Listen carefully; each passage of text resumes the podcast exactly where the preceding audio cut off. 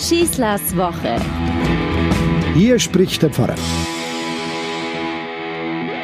Jedes Mal, wenn wir die Fastenzeit, wie letzten Aschermittwoch, miteinander beginnen, berührt es mich von neuem, dass da im Mittelpunkt oder am Anfang dieser 40 Tage hin zum Osterereignis ein ganz besonderes Gebet steht. Ein schlichtes Gebet.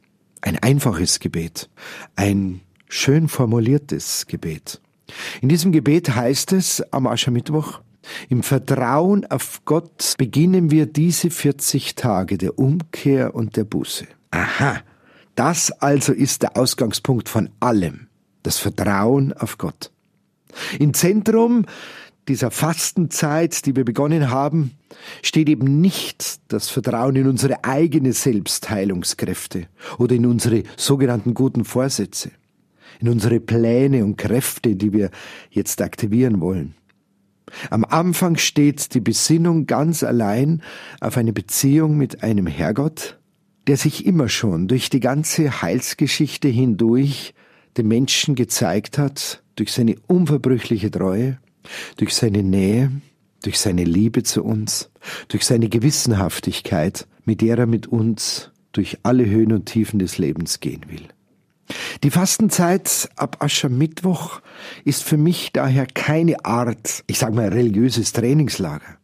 Letztlich würden wir uns ja dann doch wieder nur um uns selber drehen. Es gibt so viele säkulare, also weltliche Spielarten der Fastenzeit. Und die gibt es das ganze Jahr über. Und da wird so viel angeboten was wir nützen könnten, an Techniken, an Mittelchen, an Säftchen, an Pillen, alles, was dazu dienen kann, dass wir uns körperlicher und geistiger fitter fühlen, dass wir entschlacken können, dass wir einfach stabiler werden, dass wir sogar abnehmen, ohne dass wir auf irgendwas verzichten müssten. Wir können essen wie sonst auch, aber es funktioniert trotzdem. Und was passiert da? Die ganze Sorge und die Aufmerksamkeit ist nur auf uns selbst gerichtet. Nur damit's ja mir jetzt gut geht. Nur damit ich ja jetzt an Gewicht verliere. Nur damit ich ja agiler werde. Natürlich ist es sinnvoll, ein paar Pfunde abzuspecken. Aber genauso groß ist doch auch die Gefahr, dass man letztlich am Ende nur einen eigenen Nabelschau betreibt. Nur immer wieder sich selbst mit Spiegel entdeckt. Narzisstisch ohne Ende. Und da hilft mir dieses Gebet im Vertrauen auf Gott beginnen wir diese 40 Tage. Die christliche Fastenzeit hat doch etwas viel Größeres im Sinn.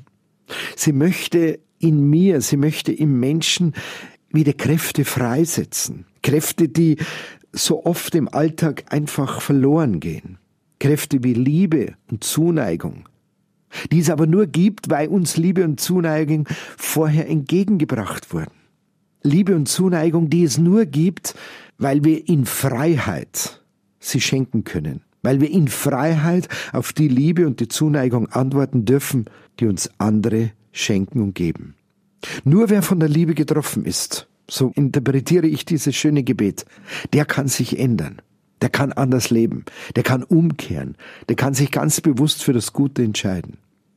Und dieses Gute, von dem wir hier reden, dieses Gute, wenn Jesus von Nazareth davon spricht, dieses Gute im Leben ist keine abstrakte Sache sondern es muss unbedingt konkret werden. So wie schon Erich Kästner ausdrückt, es gibt nichts Gutes, außer man tut es. Der Christ hat eine ganz große Bestimmung, nämlich er darf zum Segen sein in dieser Welt, so wie schon Abraham verkündet worden ist, er soll ein Segen sein für viele Völker. Aber Segen kann ich nur sein, wenn ich mir den Segen schenken lasse, im Vertrauen auf Gott. Wir dürfen es ruhig auch sportlich sehen.